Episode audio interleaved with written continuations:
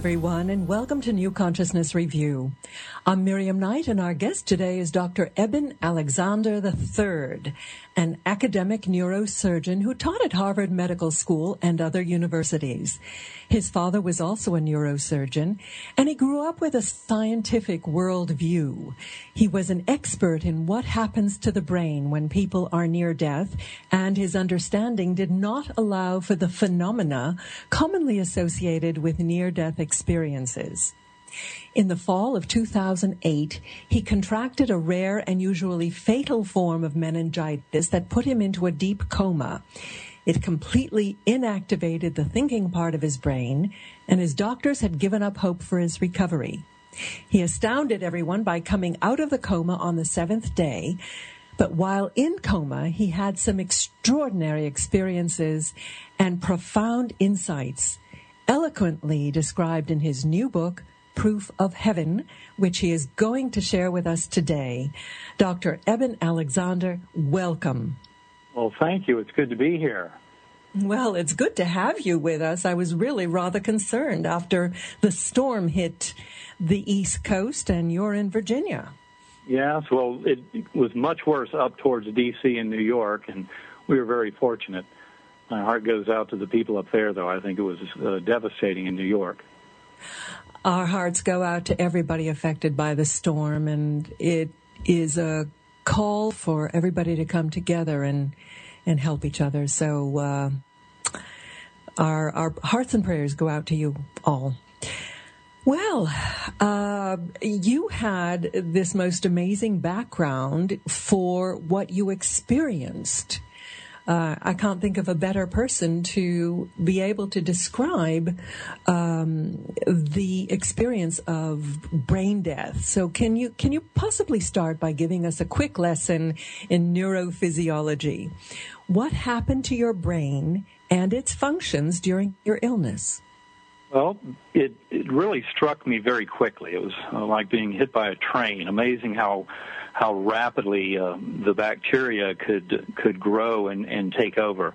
Uh, I woke up at 4:30 in the morning with severe back pain, and then uh, soon thereafter had a, a tremendous headache, and then was lapsing into unconsciousness uh, within about three hours or so.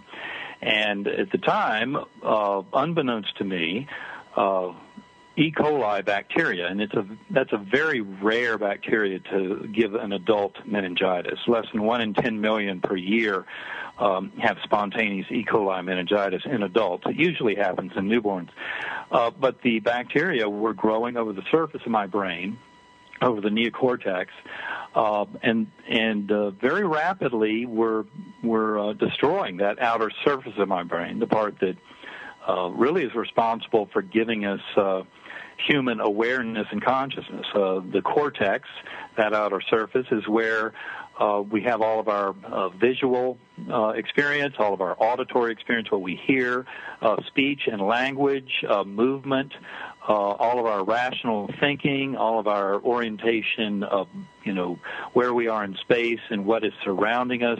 all of that is put together in the cortex. And by having bacteria completely uh, wrecking my cortex and very rapidly driving me into coma, uh, that part of my brain where all of that human conscious experience occurs was down. It was off. Uh, and being wrecked by those bacteria. So it's it's really when I heard details about my illness uh, after coming back from coma, I was just shocked that I'd been able to recover because my doctors had predicted that I, by the end of the week in coma, when I'd been on a ventilator, uh, you know, really for the for the whole week, um, and shown less and less in the way of neurologic function, including a lot of brainstem damage, uh, they did not expect any chance for neurologic recovery, and thought I'd spend the rest of my life in a nursing home. So I'm very fortunate indeed. So, what do you ascribe your recovery to? Um, well, I think my physicians would all agree that it really was a, a medical miracle uh, for me to come back. Um, and for me, it's very helpful that, uh, for one thing, uh, I would say I had impossible after impossible after impossible, and these kind of forced me to come to some realization of what what this all meant and what my journey meant. And and when I talk about that string of impossibles, I'm saying for one thing to have an E. coli meningitis, which is very rare, uh, and then to go into coma within a few hours. Uh, and when when that happens, uh, if a patient has bacterial meningitis and goes in coma, uh, in anything less than 24 hours, already that gives them a 90% chance of dying from that illness. Uh, so I had at least a 90% chance of dying from it when I got to the ER. I was already in coma at that time. I was having grand mal seizures, and um, I ended up getting a, uh, intubated so that the ventilator could breathe for me, and that's how I how I spent the week, uh, deep in coma from the meningitis itself, and that. Uh, should have completely disabled any kind of experience at all and and yet I I had this very rich experience uh, in coma, and and that of course is the part that has taken me such a long time and a lot of hard work to try and understand. Um, but the going back to the impossible, impossible, impossible, the other feature in addition to E. coli meningitis and then going deep into coma and having virtually no chance of recovery, to then come out of coma and within hours my language was coming back, within days my family memories, and within a few weeks all my neurosurgical knowledge, that kind of recovery should never have happened. And uh, my doctors will attest that uh, they really have no explanation. I mean, there's not a medical explanation for how this all happened. Uh, and that, of course, has helped me to dig even deeper to try and understand it all. So, you had a very rich uh, and vivid experience while you were in coma, and you you came back with the memory of it, which you have already um, said was uh, impossible by most uh, yardsticks. Um, tell us about the, the the experiences that you had. Okay, well, it's important to point out that at the very beginning of my awareness, deep inside of coma, um, that I had no memory whatsoever of my life. I had no language, no words, all that was gone. Any knowledge of humans, uh, of my identity, any knowledge of Earth and this universe uh, were completely gone because of the very severe meningitis. And what I do remember is this awareness that I was just the speck of awareness that um, was in a murky, uh, realm, very monotonous, kind of foamy realm, almost like kind of boiling black red mud, uh, a sense of roots or vessels around me, you know, pounding monotonous uh, kind of bass, uh, mechanical pounding deep uh, beneath me, and no body awareness at all. And also, as I said, foamy. Well, the foamy was in space and time because I think uh, you know, my memory was was not working well at all. Certainly, as we think of memory in the brain kind of sense. Um, and in looking back on it, my thinking is that that coarse, ugly realm, which I came to call the earthworm's eye view realm, uh, was the best consciousness that my brain could muster uh, when soaking in pus and being that sick. Um, and it turns out that I, since I had no prior memory of anything, uh, even you know a short amount of time spent in that realm seemed like an eternity, and I did feel like I was there for ages and ages. Uh, and at some point in that very prolonged, monotonous uh, period, there was this slowly spinning bright light with this lovely melody, uh, absolutely beautiful musical uh, melody going with this light as it approached my awareness. And it was the most beautiful visual and auditory experience, especially because everything I'd ever known had been this monotonous darkness kind of under the ground. And as that melody and light spun toward me, they slowly kind of ripped open, like ripping the very fabric of reality, and it was a portal into a lovely valley. And I was coming up through this valley, and I had no body awareness at all. Um, I was moving uh, up into a much brighter, very colorful, alive part of the valley, uh, verdant, fertile, uh, waterfalls falling into crystal pools, and uh, it turns out that I was moving because I was a speck of awareness on this butterfly wing.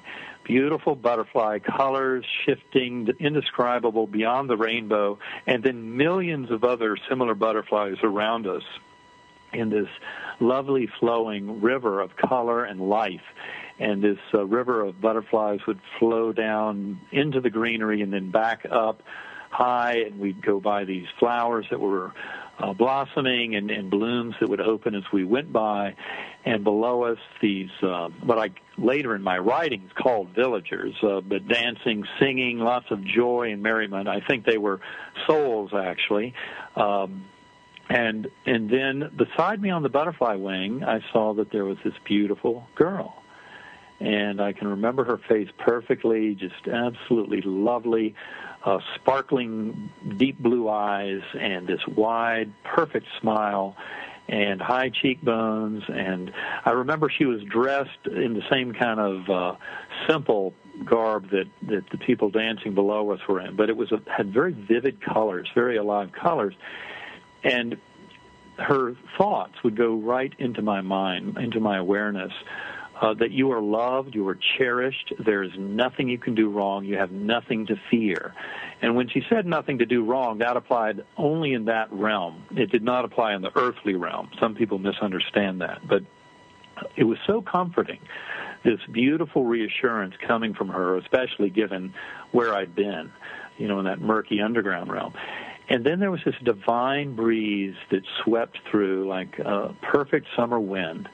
And it shifted everything in my awareness. Uh, even though the scene stayed the same, I became aware with that beautiful breath that flowed over me that this was all divine, that the divine creative power and infinite love went through every speck of that existence.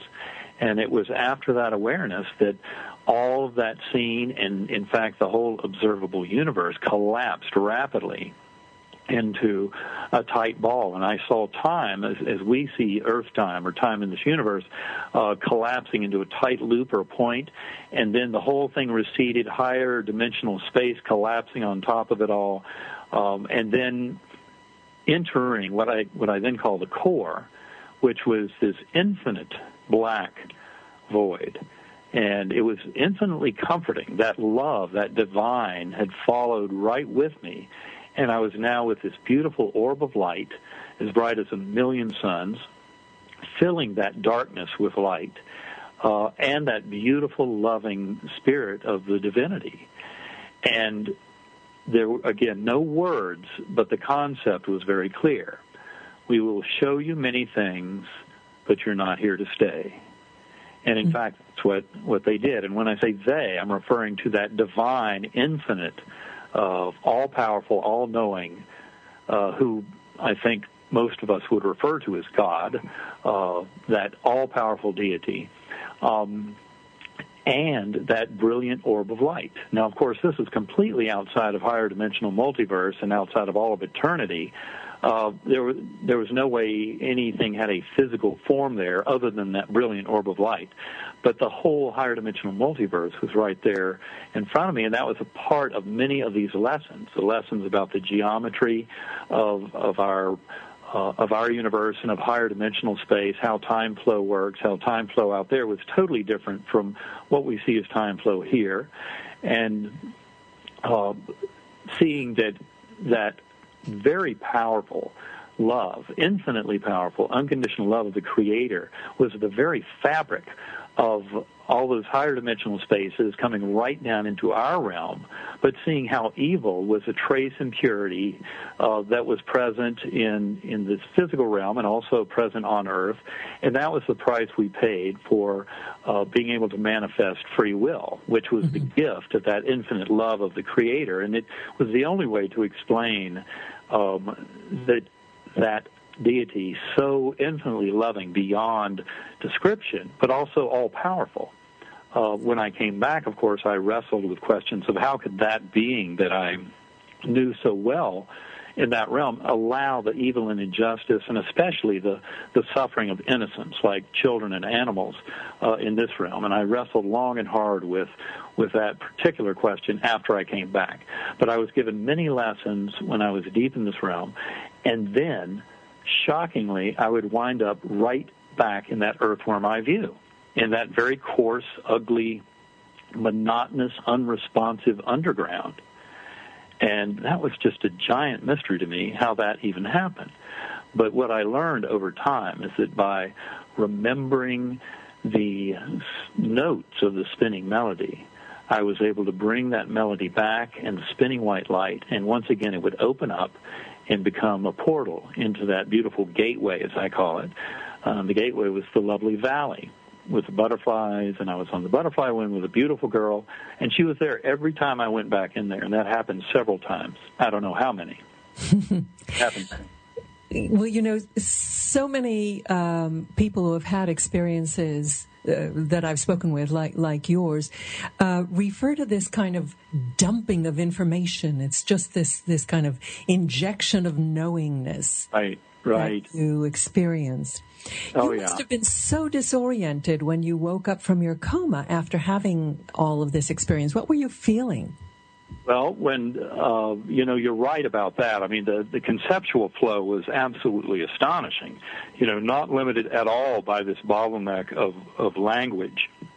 Um, a lot of the lessons that I was taught. I mean, I'm sure I will spend the rest of my life and then some trying to understand some of those deep lessons that were taught in that core. Uh, and I do that through meditation, and and I do kind of slowly unravel some of those truths and go deeper and deeper. Um, but when I was first coming back, when I first opened my eyes, and of course I describe this in the book, but uh, I had seen those six faces, and just like I could remember perfectly uh, the appearance of that beautiful companion on the butterfly wing, and her her lovely face was just burned into my memory. Likewise, there were six other faces that I saw as I was starting uh, to come up and out of the, the deepest realms. Um, and it was all at a time when I was surrounded by beings who were kind of murmuring and kneeling, and there were thousands of them going off in the distance. But as this murmuring was generating these clouds of energy that were bouncing me back up, and even though I'd been very sad, could not get into uh, the realm again, that beautiful heavenly realm, uh, they told me I'd be going back, and I found that the melody note worked. Um, and so, anyway, I was very uh, overjoyed with that that murmuring and energy, and I wrote it all down later and said that they were praying for me, and that is an important point. They were welcoming me back to this realm with those prayers, and it, and they were getting through, and it was helping a lot. Uh, but then I saw these six faces. I didn't know who they were. Um, and you know, I was still just coming out of coma. I still had the breathing tube in, was on the ventilator, and that was on the Sunday morning, the seventh day, uh, when I did start finally waking up and coming out of this, and was trying to get the tube out, and the doctor realized, oh my gosh, he's waking up, and came and and and did pull the breathing tube out. Um, and it was very strange. It was, uh, uh, in fact, one of the one of my wife's friends who was there said that when my eyes were first opening, that I looked much more like an infant looking around at the world for the first time with this kind of amazed gaze uh, than like an adult coming back from seven days in coma. And, and it really was a very strange world to come back to. And my language was just just beginning to come back online as I was waking up. But it did come back fairly rapidly over the next hours and, and days. And um, I did go through a phase there after I came out of coma and after I did recognize people in the ICU around me, but I was kind of in and out of uh, a crazy uh, psychotic uh, delusion, you know, a typical ICU psychosis over the next 24 to 36 hours which was completely different from that hyper reality and, and infinitely meaningful and very rich uh, awareness deep inside coma at the gateway and the core outside of this universe. Those memories were very sharp. and have stayed with me ever since. Whereas the kind of psychotic nightmare that I had in and out of being aware in the ICU over those first 24 to 36 hours when I was waking up, that that was clearly different, and there was a lot of language in that. Uh, it was a lot about my brain recovering its bearings, uh, and you know later on as I'm analyzing all this, that uh, kind of crazy uh, nightmare provided a perfect foil to show me the power and reality uh, of those deeper parts of the coma. Hmm. Had you been a religious person before? Well, I, I grew up uh, in a religious home in North Carolina. My father had been a combat surgeon in uh, the Pacific in World War II, and I think his strong spirituality helped to carry him through all that. Um, and so I got, I got some of that growing up, although I'll say that I remember in sixth grade when I was getting confirmed in my Methodist church, I had what I thought was a very healthy argument with my Sunday school teachers uh, because I was uh, becoming very firmly entrenched in science and how science was the pathway to truth.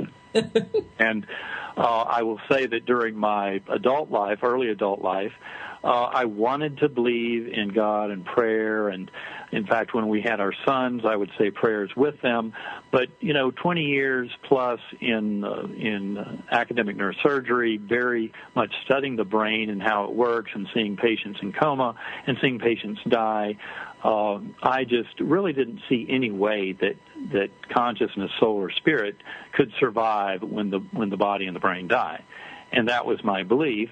Uh, as much as I wanted to believe, but then, as I explain in my book, um, I was I was adopted, and in fact, due to my older son's school project, I started looking for my adoptive mother. I mean, my birth mother again in the year 2000. Uh, as part of his project. I'd pretty much given up on that years earlier uh, because I just thought she was not interested in finding me, and North Carolina laws were very strict to protect anonymity. So I'd given up. But now, with my son's interest in 2000, I pursued it again and found out that my birth parents had actually gotten married and had three kids. And that was a gigantic shock that they got married.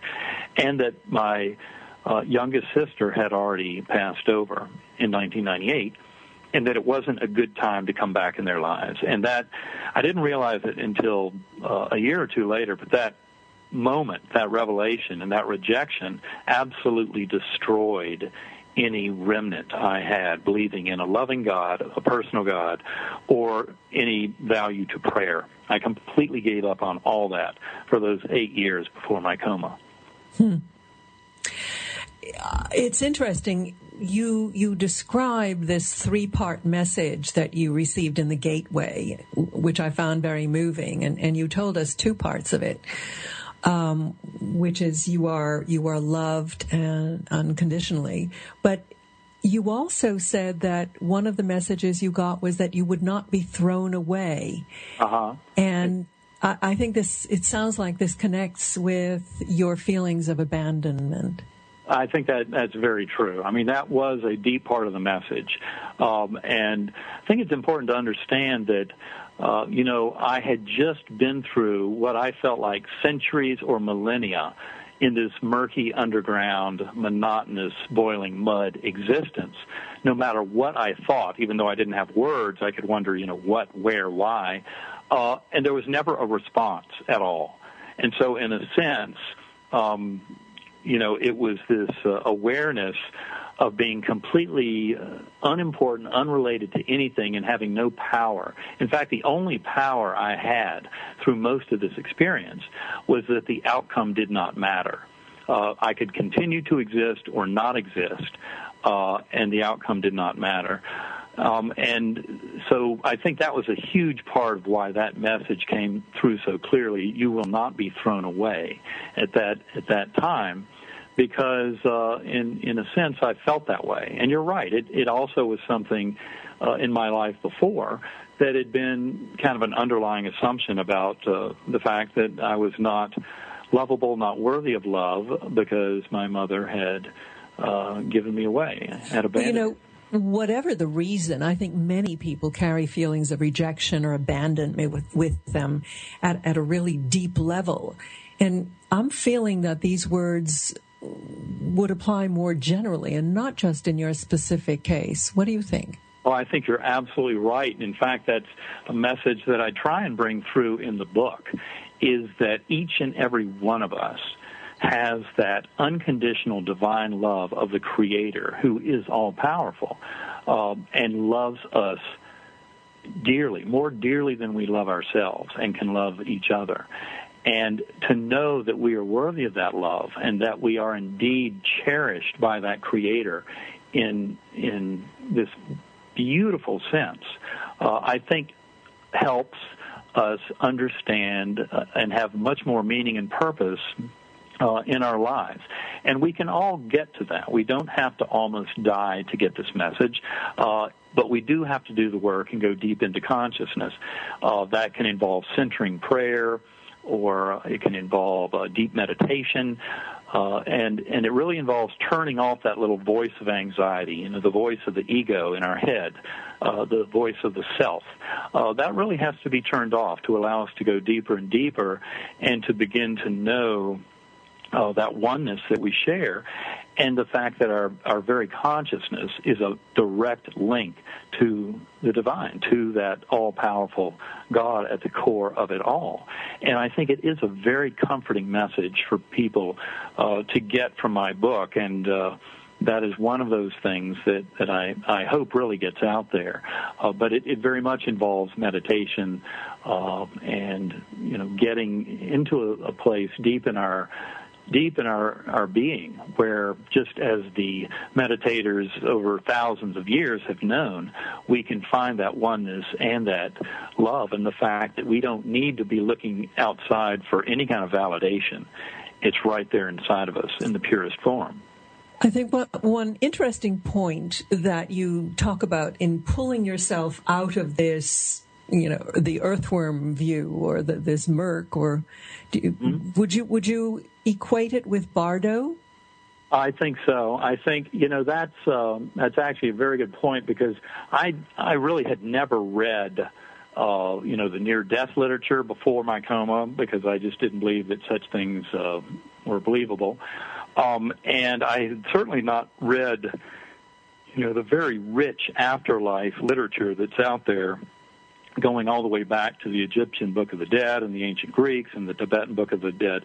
But I think you raise a very good point because I thought for a long time that that kind of murky underground uh, was the best that my brain could muster um, soaking in pus.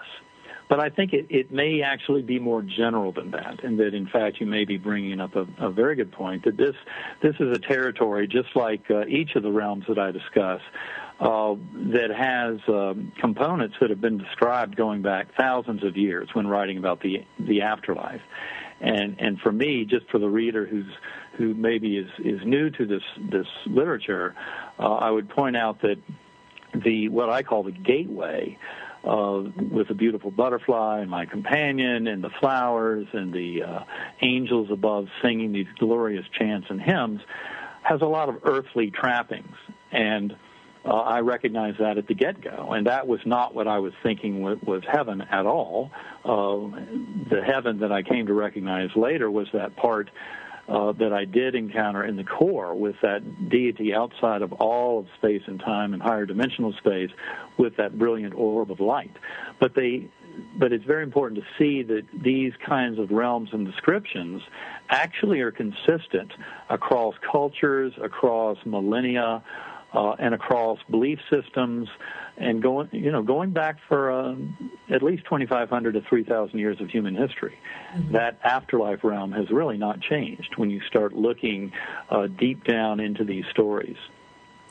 One thing that impressed me was that you actually were able to take yourself out of that realm and into the more beautiful gateway realm simply through your thought and intention. And I think that has a, a, kind of a broader implication for even our terrestrial life. Well, well, I think it does, and it, it, it was amazing to me and quite a quite a lesson uh, to realize that that beautiful spinning melody uh, associated with that lovely white light with the fine filaments coming off of it uh, that by remembering the notes, the musical notes, that was the key to reopen that gateway and go in again and again. Hmm. And I think that is a certainly a very powerful lesson for uh, how one might negotiate this uh, kind of very strange realm uh, when one goes in there. But it was, to me, very helpful to be able to use uh, music and to use that kind of willing to be able to get back into that realm. Now, you, you speak with great excitement and intensity about this experience, and yet when you came back, uh, and started piecing yourself back together, you really started from the skeptical point of view. And you um, tell us the steps you went through to try and disprove all the alternative hypotheses of what happened to you. Okay, well, um, you know, I was blown away, just as are millions of people who have who have been to this same realm you know, I came back and I was just kind of shocked at the power of it, the beauty of it, how real it was, and how returning here was very kind of dreamlike. This realm, you know, on Earth still seems very dreamlike in comparison to that. Um, and it, uh, yeah, I would mention it to my fellow physicians, and uh, you know, they'd say, "Oh, yes, you're very sick. You know, your brain was cooking at us." And uh, you know, I just I learned that uh, you know, don't make too big a deal of it because uh, they might want to get a psych consult and just say you're crazy.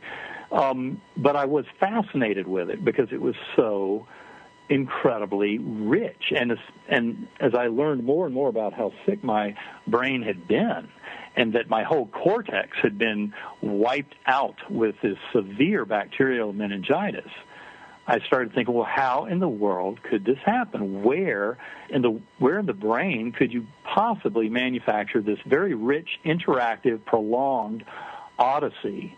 Uh, you know that that was so intensely valid, and and I thought, well, it was way too real to be real, uh, and I thought that I I should be able to explain it as a neuroscientific.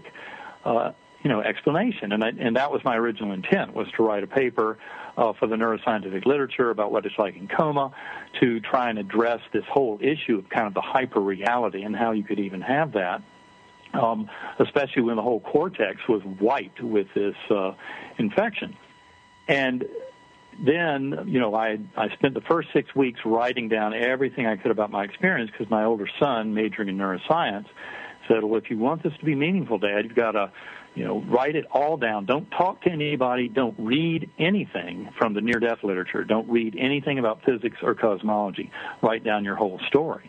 And that's what I did. And I took six weeks. Of course, it was just killing me. I really wanted to read everything I could because I was fascinated with it, but I didn't. I wrote down about 20,000 words, everything I could remember from within coma. And then I started reading the near death literature. And I was really blown away because I came to realize that the similarities in these experiences, especially given the wide variety of medical situations uh, that lead to them, uh, the similarities were very striking. And, um, you know, I, I realized that a lot of the kind of superficial elements, like uh, a, you know, a Christian might see Jesus and a Muslim might see Muhammad. Well, those are expected because that's kind of the veiling function of the brain. As we come back, it taints our memories. But the deeper aspects of the really transcendental journeys, um, that was very powerful. And of course, from that point, I then expanded outside of the near death literature, started looking at other mystical literature over thousands of years, and plus the afterlife literature specifically, uh, Egyptian Book of the Dead, Tibet Book of the Dead, and um, and Plato's writings. And I mean, there are many writings. Uh, uh, going back uh, through history from many cultures about this. But it was stunning to me how that afterlife realm has not really changed and how the features of it you can really identify, especially if you get over that uh, kind of simplistic, uh, pseudo skeptical uh, issue concerning how the brain and someone's po- personal and cultural bias uh, puts a certain flavor on memories as we come back in. But far more important were the deeper similarities.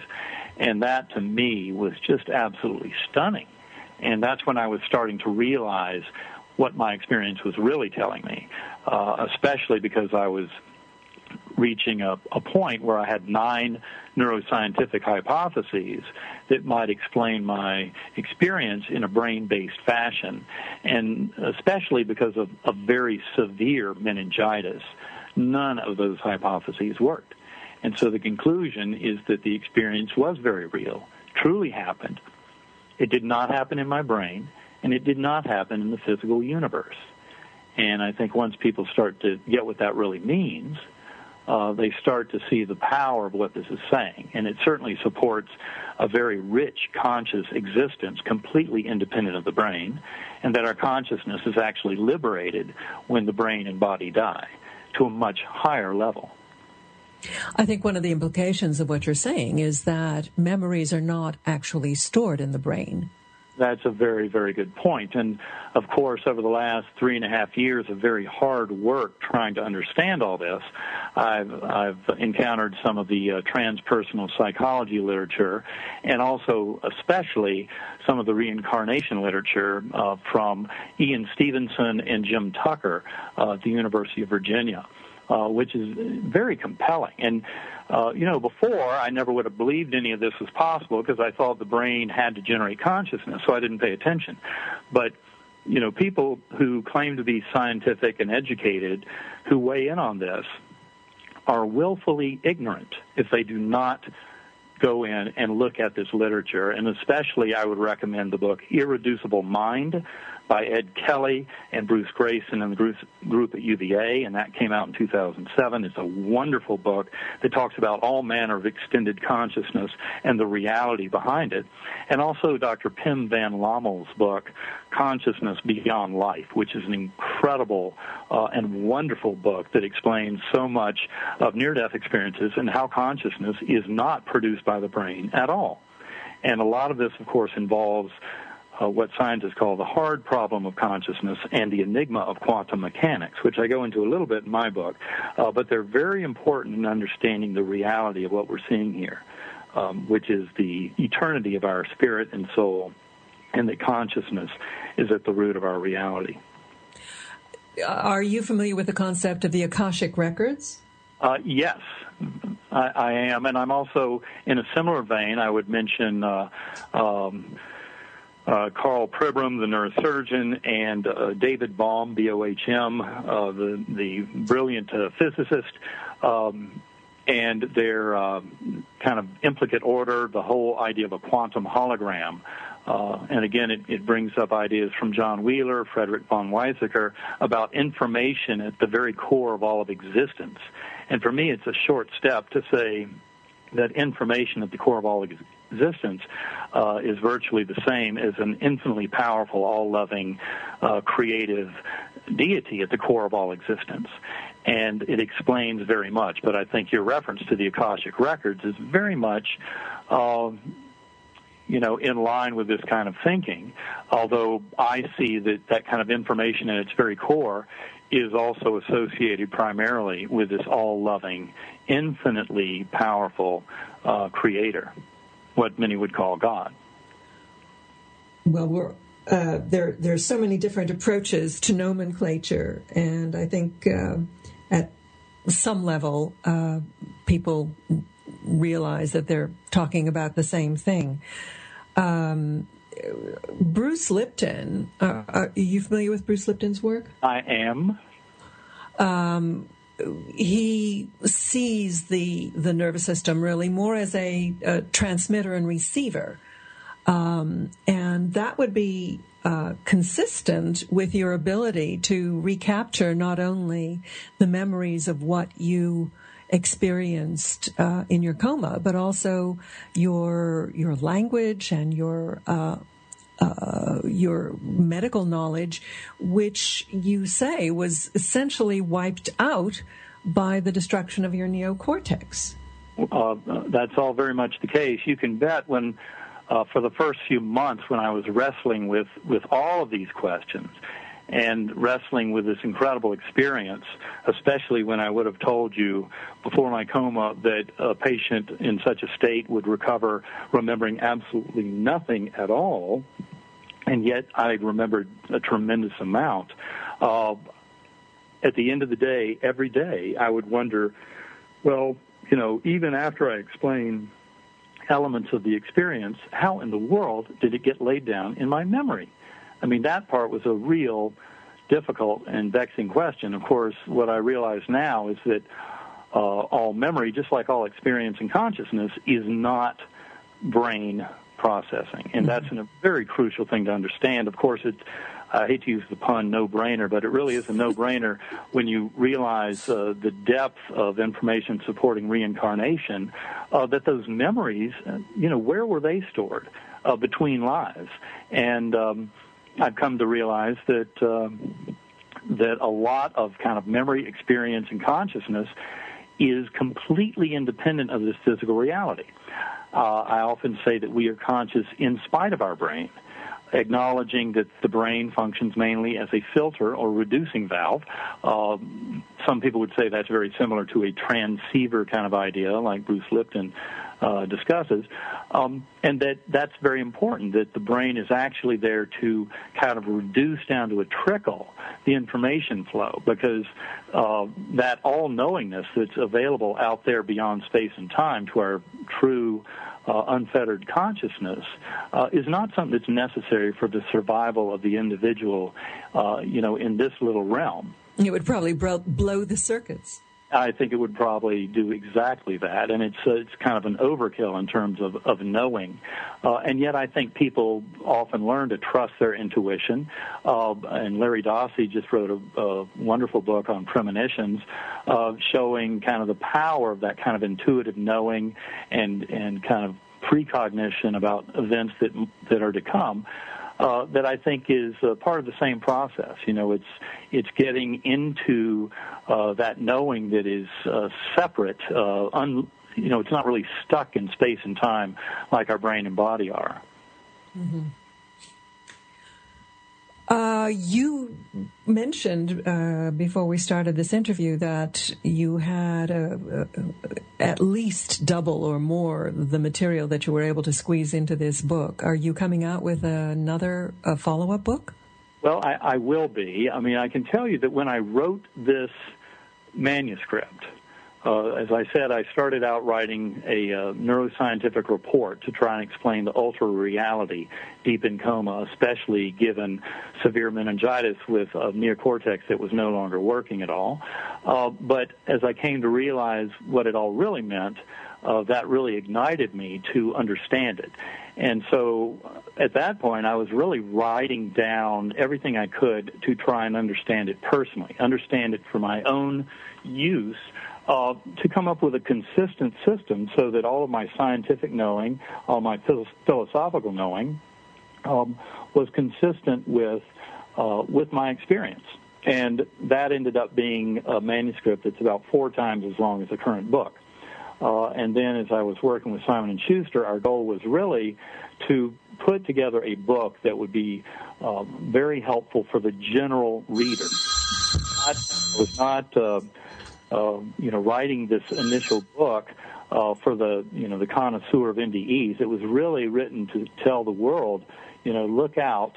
Uh, don't believe that, you know, neuroscientists and, you know, the modern world of science is on the verge of telling you how consciousness works because, in fact, they have come to discover over the last few decades, uh, to their chagrin, that it is probably such a deep mystery that we will never explain anyway that consciousness emerges from the physical brain. You know, that's the hard problem of consciousness. That's why it is so hard, is because it probably is insoluble.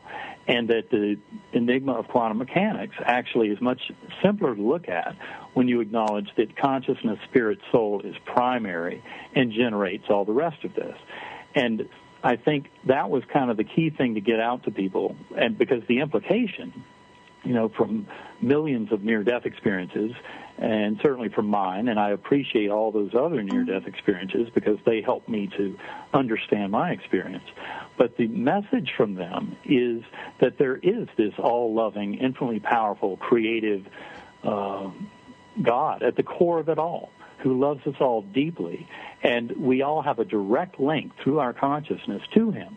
And the materialist worldview that says that physical reality uh, is all there is, of course, as I mentioned a few minutes ago, uh, in fact, the physics community is racing headlong to tell us that there is no material to the material world, all vibrating strings of energy in higher dimensional space-time. And I think it's important for people to realize that science and spirituality strengthen each other, but that we have to broaden the boundaries of science to fully encompass the truly profound nature of our conscious existence and knowing that our our spirit or soul is eternal and has this divine connection at the deepest levels and to proceed forward with science and spirituality in a way that is the best for mankind and the best in our understanding of truth and reality.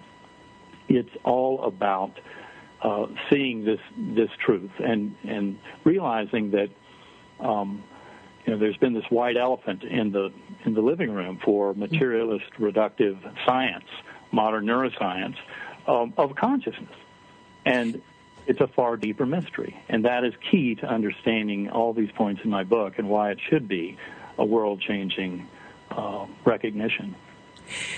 Do you have the sense that your entire experience was orchestrated at some level to bring together the, the scientist, the neuroscientist, uh, the, the plausible reporter of this experience? Well, I, I can tell you as kind of a uh, kind of a humble, old-fashioned uh, doctor type, and that comes mainly from my father, who I just worshipped, and he was a, just a wonderfully real and deep, uh, honest soul. Uh, that for the longest time I resisted, you know, this this uh, kind of conclusion that maybe all of this did happen for a reason, that maybe I was a good choice for somebody to get this extremely rare E. coli meningitis, go deep into coma, have this experience, and then come back out uh, to tell about it. Uh, and I resisted that a lot because, you know, I wanted to take myself out of the focus.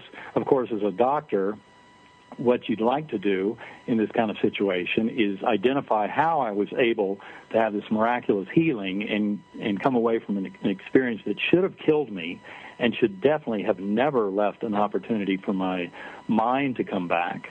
Um, I would like to understand how it happened so I could write out a prescription for it, give it out to patients, and tell my fellow physicians what to write on that prescription. The problem was I didn't know what had enabled that miraculous recovery.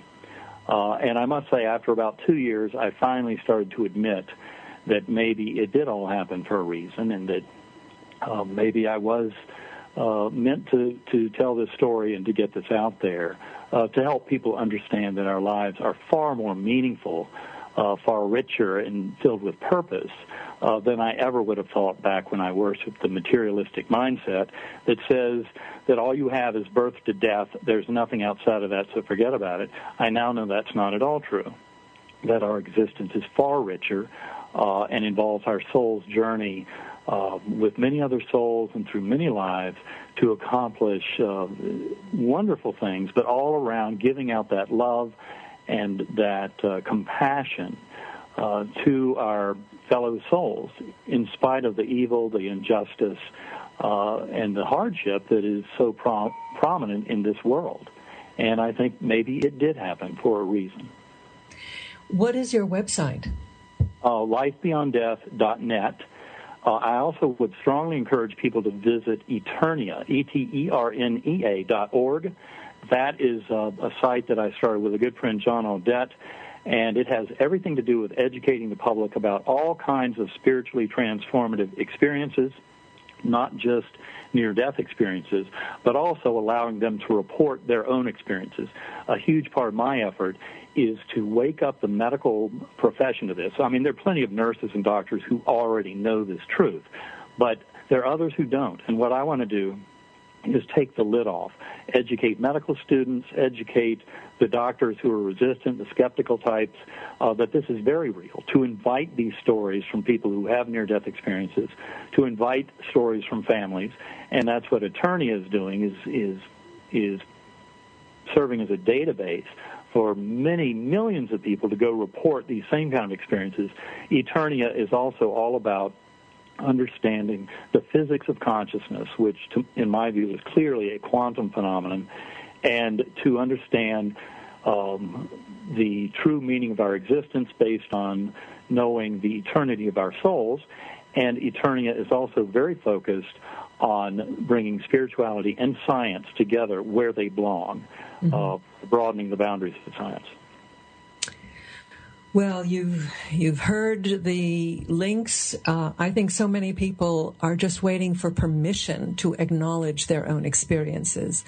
So you can go and share them at eternea.org. That's e t e r n e a dot org. And we've been speaking with the amazing Dr. Eben Alexander about his book Proof of Heaven: A Neurosurgeon's Near-Death Experience and Journey into the Afterlife. Eben Alexander, thank you so much for being with us. Well, thank you so much for having me. I'll talk to you soon. Goodbye. If you enjoyed this interview, you'll find many more on our book and film review site, ncreview.com. And we're also on Facebook and Twitter as NC Review. Next week, our guest will be filmmaker Jerry Alden Deal talking about his new movie, Dreams Awake. And carrying on with the theme of today's show, we're playing in the background a short clip from Cosmic Hum, a healing and meditation CD by Jonathan Goldman that features the sounds of thousands of people humming together to emulate the original sonic cloud of manifestation.